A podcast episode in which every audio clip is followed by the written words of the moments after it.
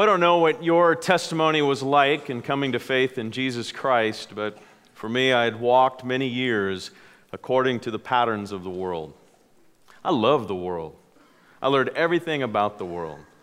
The world taught me everything I wanted to know.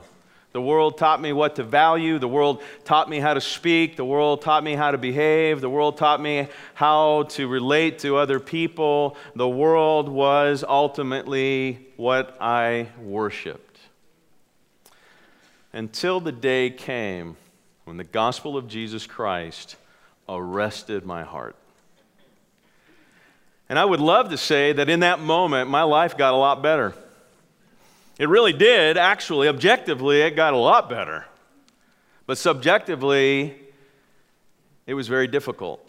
Because for the very first time, I felt the weight of conviction. I felt the heavy hand of God on my life as I continued walking in the patterns of this world.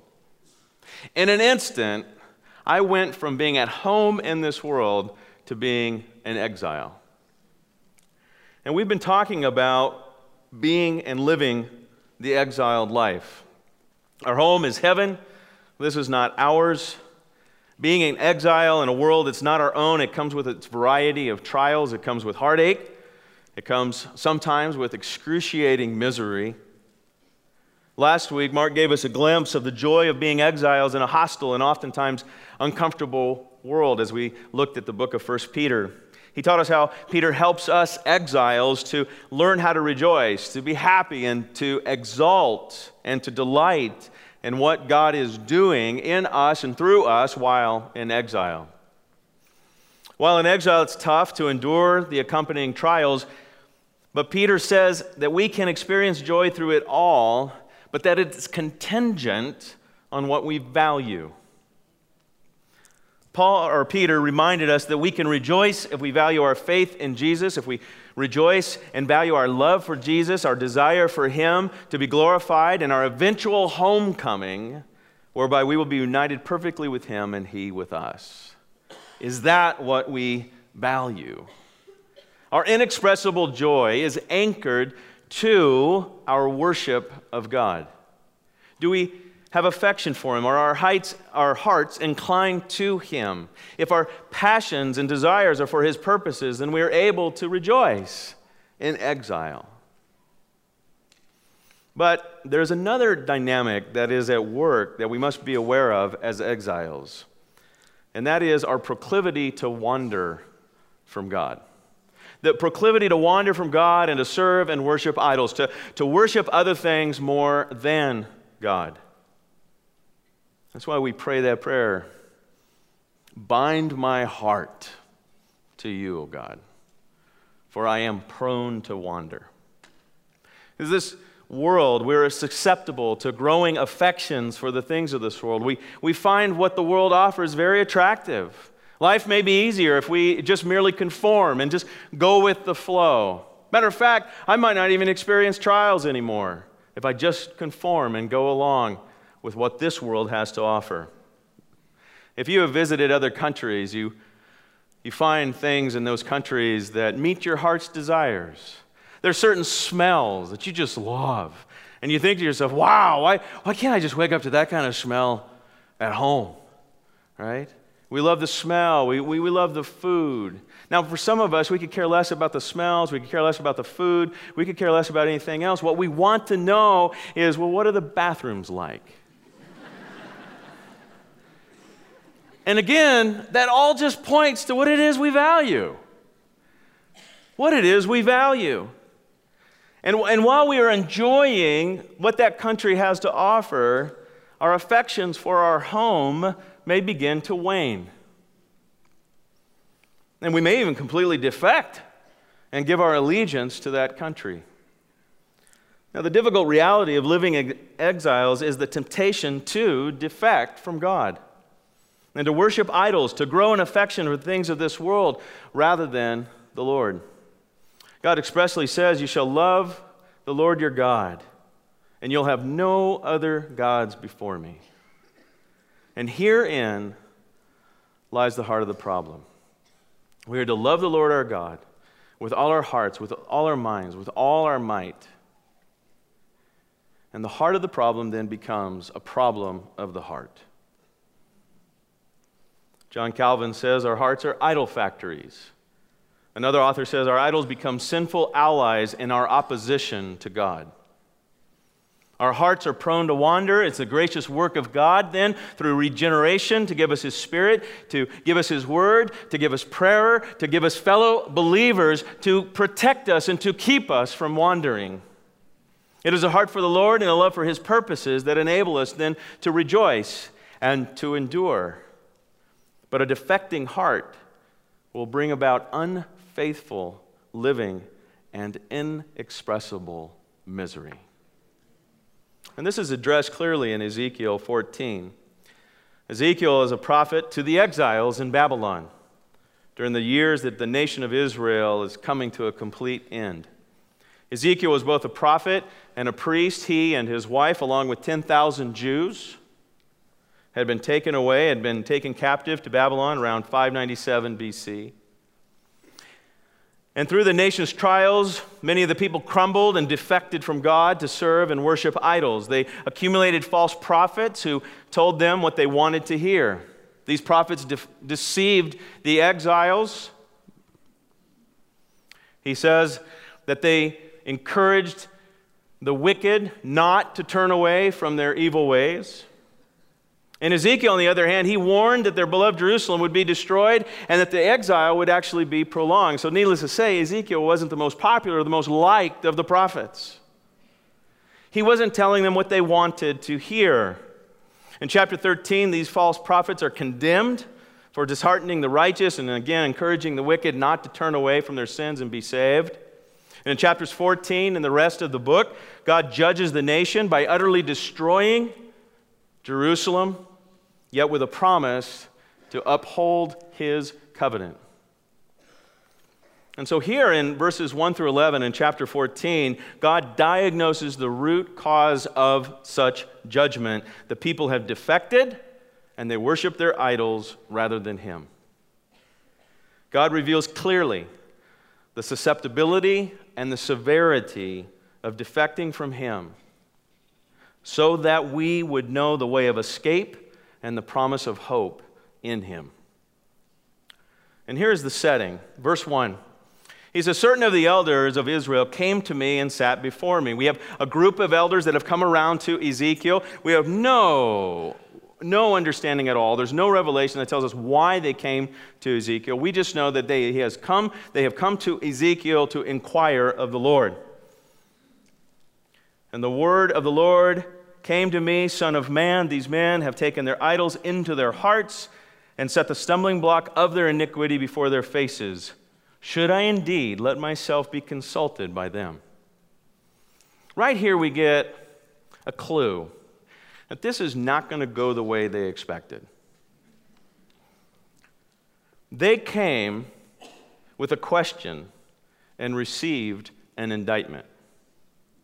That's what we see in these first five verses that they came with a question and received an indictment. These men have taken their idols into their hearts, they've set the stumbling block of their iniquity before their faces. They are not sincere men. They do not approach God with worship, but rather they are loving other things with all their heart, soul, and might. This would be the definition of false worship. With all that we are to worship God, they were worshiping their idols. They loved idols. And these, the word for idols may be translated pejoratively as dung pellets. Okay? And it's fitting when you think of worship being what you value and the contrast between the holy creator God and dung pellets. Right? And it does go to show the stupidity and the blindness of worshiping idols. The word taken here may be best understood as something one pursues by way of planning and forethought. And the tense of the verb helps solidify that this was something they did intentionally.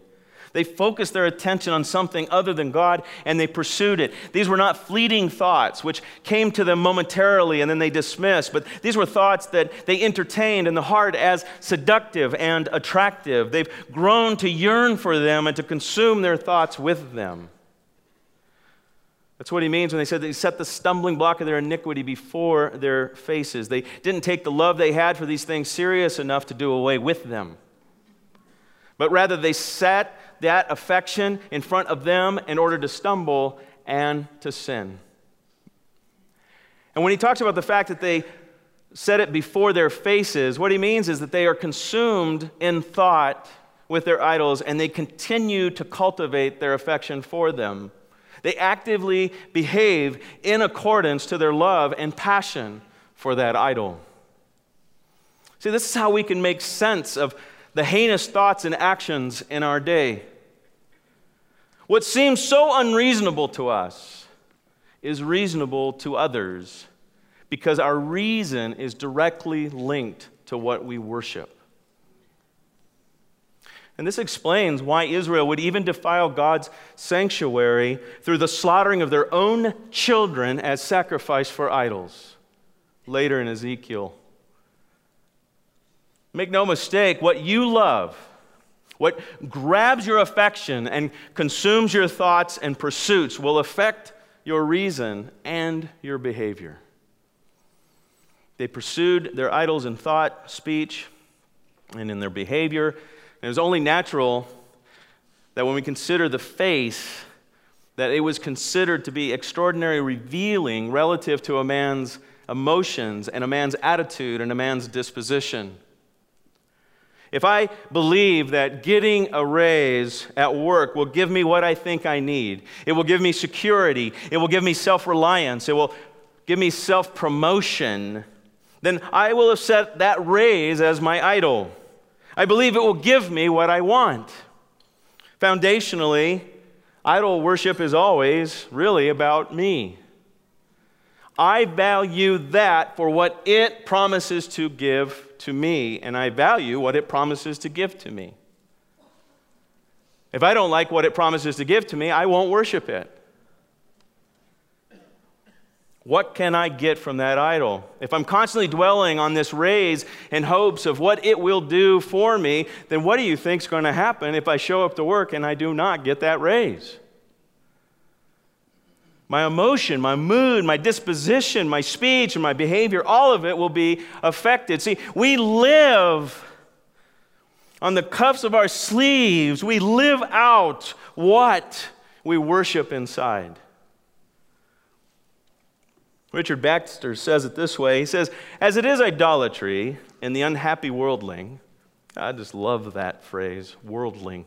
Are we a worldling? He says, As it is idolatry in the unhappy worldling to thirst after the creature with the neglect of God, and so to make the world his God, so doth it savor of the same heinous sin to lament our loss of creatures more than the displeasure of God. What Baxter is saying is that it is abhorring that someone laments the loss of their worldly pleasure rather than displeasing God. That they would rather displease God in response to the loss of their idol. See, what changes your emotions? What changes your attitudes? What changes your thoughts? What changes your speech and behavior? It is your passions that are at war within you. Or is it your holy affection for the Lord? The elders had come so blinded by their affection for idols, they couldn't even see the hypocrisy of what they were doing. They had come before God while they were defecting from Him to inquire of him. They were susceptible to worshiping idols and they did not understand the severity of their situation. Thus, God has a dilemma, which he expresses to Ezekiel in a rhetorical question when he says, Should I indeed let myself be consulted by them? Should, should I be brought to care about what they are concerned about while they are actively defecting from me? Should I listen to their questions? And as we'll see, God will answer, but He's not going to answer on their terms. Therefore, speak to them and say to them, God turns his attention from speaking to Ezekiel to the message he now has for the elders. Verse 4. Thus says the Lord God Any one of the house of Israel who takes his idols into his heart and sets a stumbling block of his iniquity before his face, and yet comes to the prophet, I, the Lord, will answer him as he comes with the multitude of his idols. This is what I want to say to him. This is what God says. First, he says this He wants them to know that he will answer them personally and not through a mediator. I, the Lord, will answer. Second, he will not answer them according to their requests or their questions, but rather he will answer them according to the multitude of idols. Again, they came with a question, but they're receiving an indictment directly from God. Make no mistake, this is personal to God, and he will indeed be directly involved. This personal relationship dynamic is further developed in verse 5 when God gives the purpose for such action. He says, That I may lay hold of the hearts of the house of Israel who are all estranged from me from their idols, through their idols. He says, I do this in order to arrest the hearts of Israel who are estranged from me through their worship of idols. He says, I will lay hold.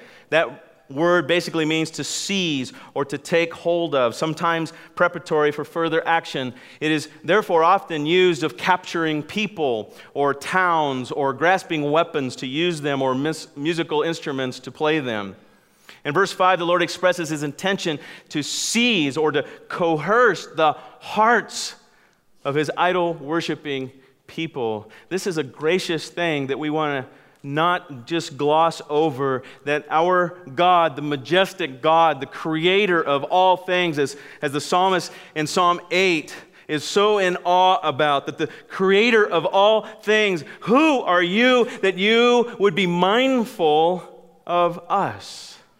And so mindful of us that when you know that we are defecting from you, that you take that personally and that you want to be personally involved. You know, we've all gone to stores and, and we talk to a, a person who's uh, dealing with us at the store, and they don't seem to be dealing with us very good. And we want to complain. And so we want to talk to the manager. And, and then they say something like, Well, the manager doesn't want to talk to you. you know, and basically what that communicates is, Well, the manager doesn't care. The manager just doesn't care. We, our God cares. And he cares about where your heart is. He wants to arrest your heart. He wants to grab hold of your heart. He wants to take hold and he wants to make it for him alone because that is, and therein lies the greatest of happiness, the greatest of joy, the greatest of security. When you are worshiping him. And God wants you to worship him out of love for you and out of for his own glory. There's no point here dealing with the externals when the disposition of their hearts need to be arrested. Remember, the heart of the problem is a problem of the heart. See, for, for any counseling or discipleship to be biblical, to be pleasing to God, it, it must address the heart. When we are interacting with one another, when we are engaged in each other's lives, with our Bibles open, in prayer to God, it is for the intended purpose of making certain that we're going after each other's hearts. When we parent, we're going after the hearts of our children. When we disciple one another, we're going after each other's hearts. We're addressing that issue. We want to make certain that we are not wandering as we are prone to do.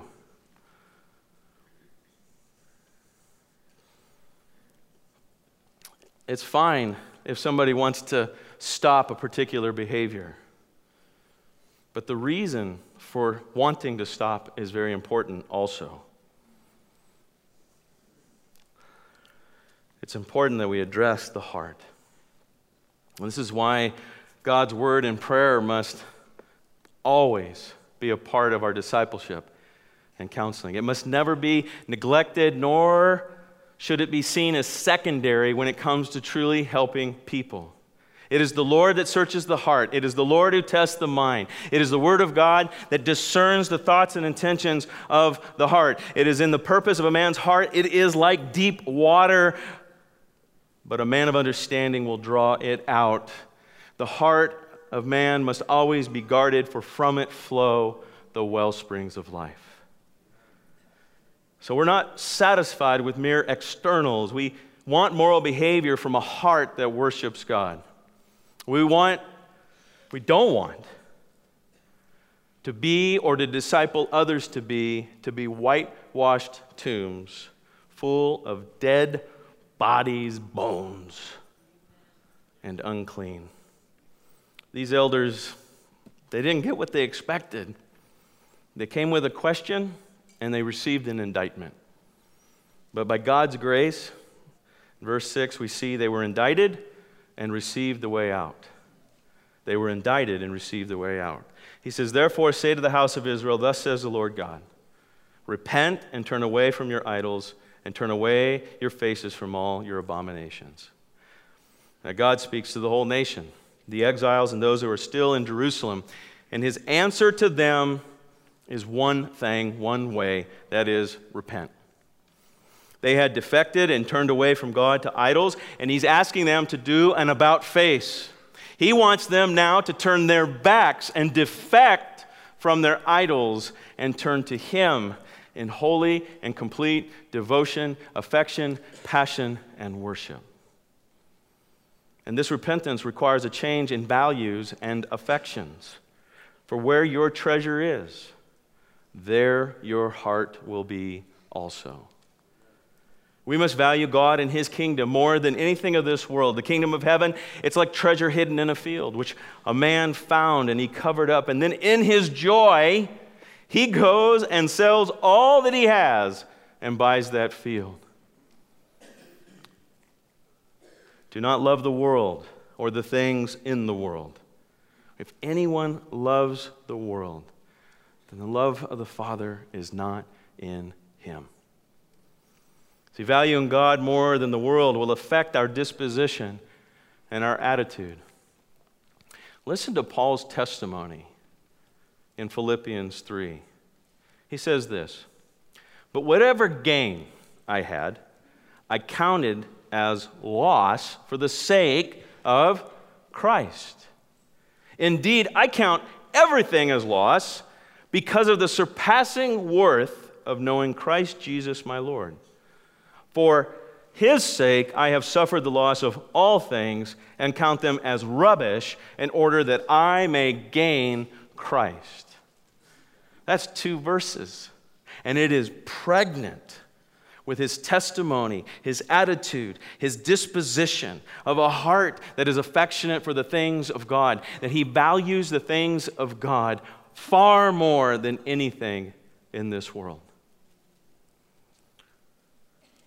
Idols leave us thirsty, but Jesus is the fountain of living water. Idols leave us hungry, but Jesus is the true bread that satisfies and fills us. Idols destroy us, but Jesus saves us.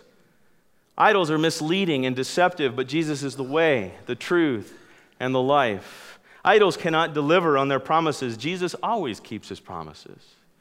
Our treasures on earth, they decay, through moth and rust, or thieves break in and steal, but the unsearchable riches of Christ will never decay or be stolen. Idols disappoint, they let us down. Jesus will exceed our greatest hopes. Whoever believes in him will not be put to shame.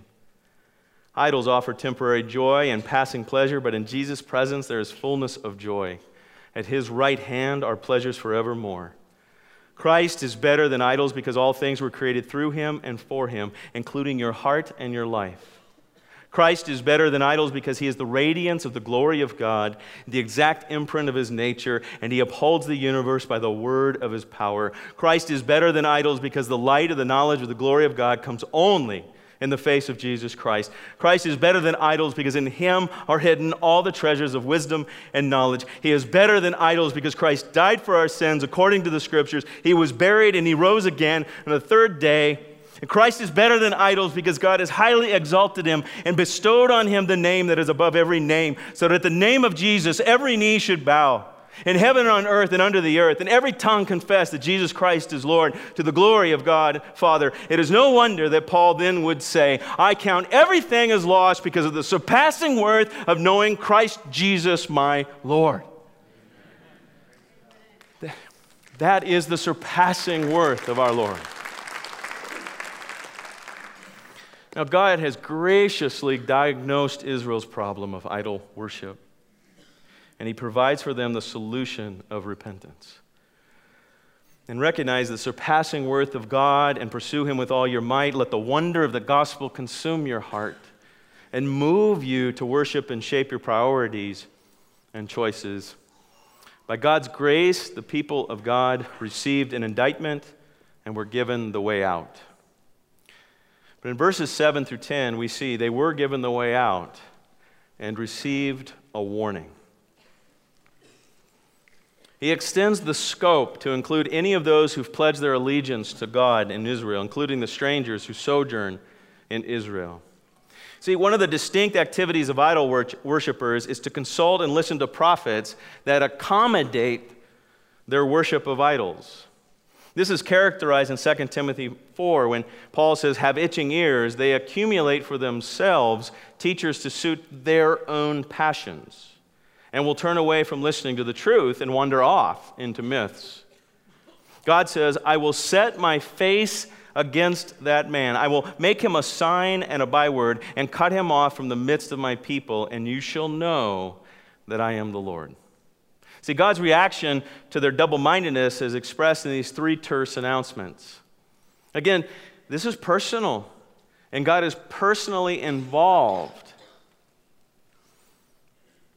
First, he says this I will set my face against that person. That phrase involves a clever but ominous recasting of they set before their faces. See, this attitude represents the antithesis to set the face upon, which is often used in Scripture when God describes the fact that He looks upon somebody with favor. But in this case, it's the opposite. And it is often followed by the phrase to cut off. See, the idolaters against whom God has set his face must prepare for the full force of his enmity if they refuse to repent.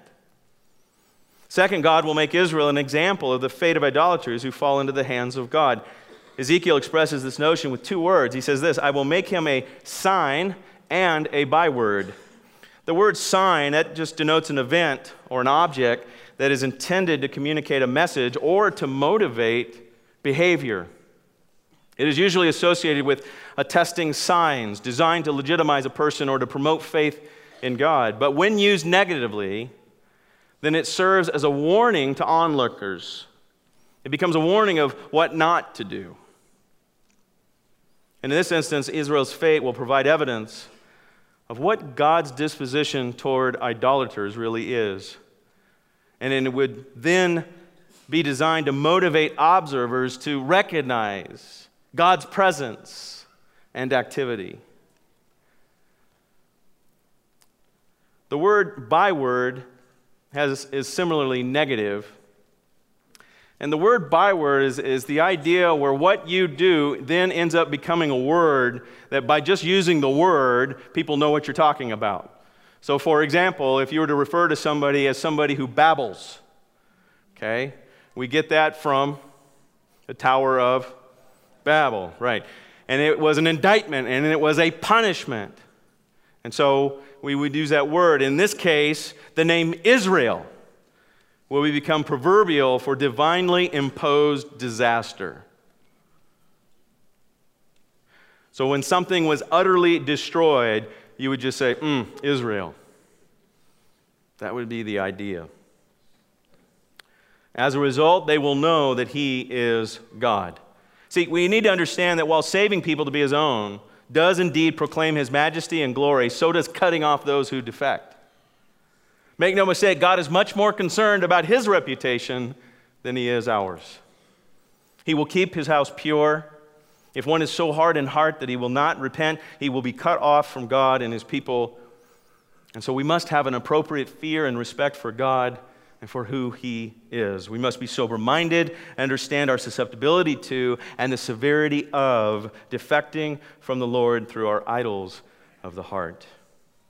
This is again is why we must be involved in each other's lives. Why the author of Hebrews says, exhort one another every day as long as it called today that none may be hardened by the deceitfulness of sin. We are susceptible, and it is severe to harden our hearts. Are you that type of person to others? And do you have people around you that you invite to be that type of person to you? That is engaged at such an extent that we're addressing our proclivity, our, our susceptibility to wander and to love other things more than God. There is no doubt that every knee will bow to God. The question is when? When? Will it be in the day of judgment? Or will it be now? For today is the day of salvation. God warns Israel the consequences of not repenting. And in verse 9, he turns his attention to the false prophets. These false prophets have chosen to dispense lies to the people, and they are accountable for what they have done. It is part of their punishment that God deceives or persuades that prophet. It's not dissimilar to what is said in Romans 1. If you suppress truth, if you reject God, you will be handed over to a debased mind and one that welcomes falseness. God answers insincerity with insincerity. And by giving the people lying prophets who proclaim the people exactly what they want to hear, God ensures the people's judgment. They get their just desert by way of false prophets. And they shall bear their punishment, verse 10 the punishment of the prophet and the punishment of the inquirer shall be alike. Both will be held accountable. This is their warning for refusing to repent from defecting from the Lord. But just like our God, our gracious, our holy, and our just God, we see in verse 11 that they were given a warning and received hope. The perfectly just punishment would be, and the purpose and its intention would be, that the house of Israel may no more go astray from me, nor defile themselves any more with all their transgressions, but that they may be my people, and I may be their God declares the Lord God. See, punishment is used to instruct us in the way we should go. He uses counsel to teach us, and he uses punishment. He'd rather that we learn by counsel than by crucible. God advises in Psalm 32 9, be not like a horse or a mule without understanding, which must be curbed with bit and bridle, or it will not stay near to you must understand that when we use the phrase, well, I'm just one of those that has to learn the hard way, you have to understand that's not a confession of like, you should be proud of me or you should think high of me. That's a confession of foolery. That's just utter foolishness. God says, Be not like that. Be not like that horse. Be not like that mule, which needs the bit and the bridle. But listen to counsel. Through repentance, that rupture between deity and nation that was caused by Israel's sin and completed by his judgment will be reversed through repentance. God will and does punish defection. And that was meted out perfectly at the cross. And the cross bids that we come and die. We die to ourselves, we die to our idols, we value Him more than anything else, that we might live. Now, how do I keep myself from idols? How do I protect and guard my heart? Well, I love John Calvin's response to this. You know, John is a, was a very verbose man. But this was his answer follow God. Follow God. Identify your own idols. Ask good questions. Pray the prayer of Psalm 139 Lord, search my heart, try me, know me, test me. See if there be any way in me that is wrong, and lead me in truth. We ask questions of ourselves what do I not have in my life that if I only had, I believe that would make me happy? What do I now have that if it was taken away would leave me unhappy or devastated? What is it that I now have in my life that I can't live without? With what do I consume my thoughts and pursuits? And then when you identify those things by the graciousness of God, repent from those affections, repent from those passions, for those things other than God that you have valued more than Him. Repent from dwelling on and pursuing such things. Repent from any speech or behavior that has resulted from such idols of the heart. Be sober minded. Recognize our susceptibility to worshiping idols, and then cultivate a fear of God by soberly considering his warnings. And also cultivate an admiration of God by constant meditation on the bigness, majesty, and grace of God. To cultivate the value of God over and above anything else, I like to meditate on passages that expressly point to the greatness of God and his surpassing value. And one of those passages is Isaiah 40. And as we close, I want you to just listen to the bigness of God that is put on display in Isaiah. Behold your God. Behold, the Lord God comes with might, and his arm rules for him. Behold, his reward is with him, and his recompense before him. He will tend his flock like a shepherd, he will gather the lambs in his arms. He will carry them in his bosom and gently lead those that are with young. Who has measured the waters in the hollow of his hand and marked off the heavens with a span, enclosed the dust of the earth in a measure, and weighed the mountains in scales and the hills in a balance? Who has measured the Spirit of the Lord, or what man shows him his counsel? Whom did he consult, and who made him understand? Who taught him the path of justice, and taught him knowledge, and showed him the way of understanding? Behold, the nations are like a drop from a bucket, and are accounted as the dust on the scales. Behold, he takes up the coastlands like fine dust. Lebanon would not suffice for fuel, nor are its beasts enough for a burnt offering. All the nations are as nothing before him. They are accounted by him as less than nothing and emptiness. To whom then will you liken God? Or what likeness compare with him? An idol? A craftsman casts it, and a goldsmith overlays it with gold and casts for it silver chains. He who's too impoverished for an offering chooses wood that will not rot. He seeks out a skillful craftsman to set up an idol that will not move. Do you not know? Do you not hear? Has it not been told from the beginning? Have you not understood from the foundations of the earth? It is He who sits above the circle of the earth, and its inhabitants are like grasshoppers. Who stretches out the heavens like a curtain and spreads them like a tent to dwell in? Who brings princes to nothing and makes the rulers of the earth as emptiness? Scarcely are they planted, scarcely sown, scarcely has their stem taken root in the earth when he blows on them and they wither, and the tempest carries them off like stubble. To whom then will you compare me? That I should be like him, says the Holy One. Lift up your eyes on high and see who created these. He who brings out their host by number, calling them all by name, by the greatness of his might and because he is strong in power and not one is missing. Father, you are the magnificent, majestic, and glorious God. There is none like you. And you are mindful of us.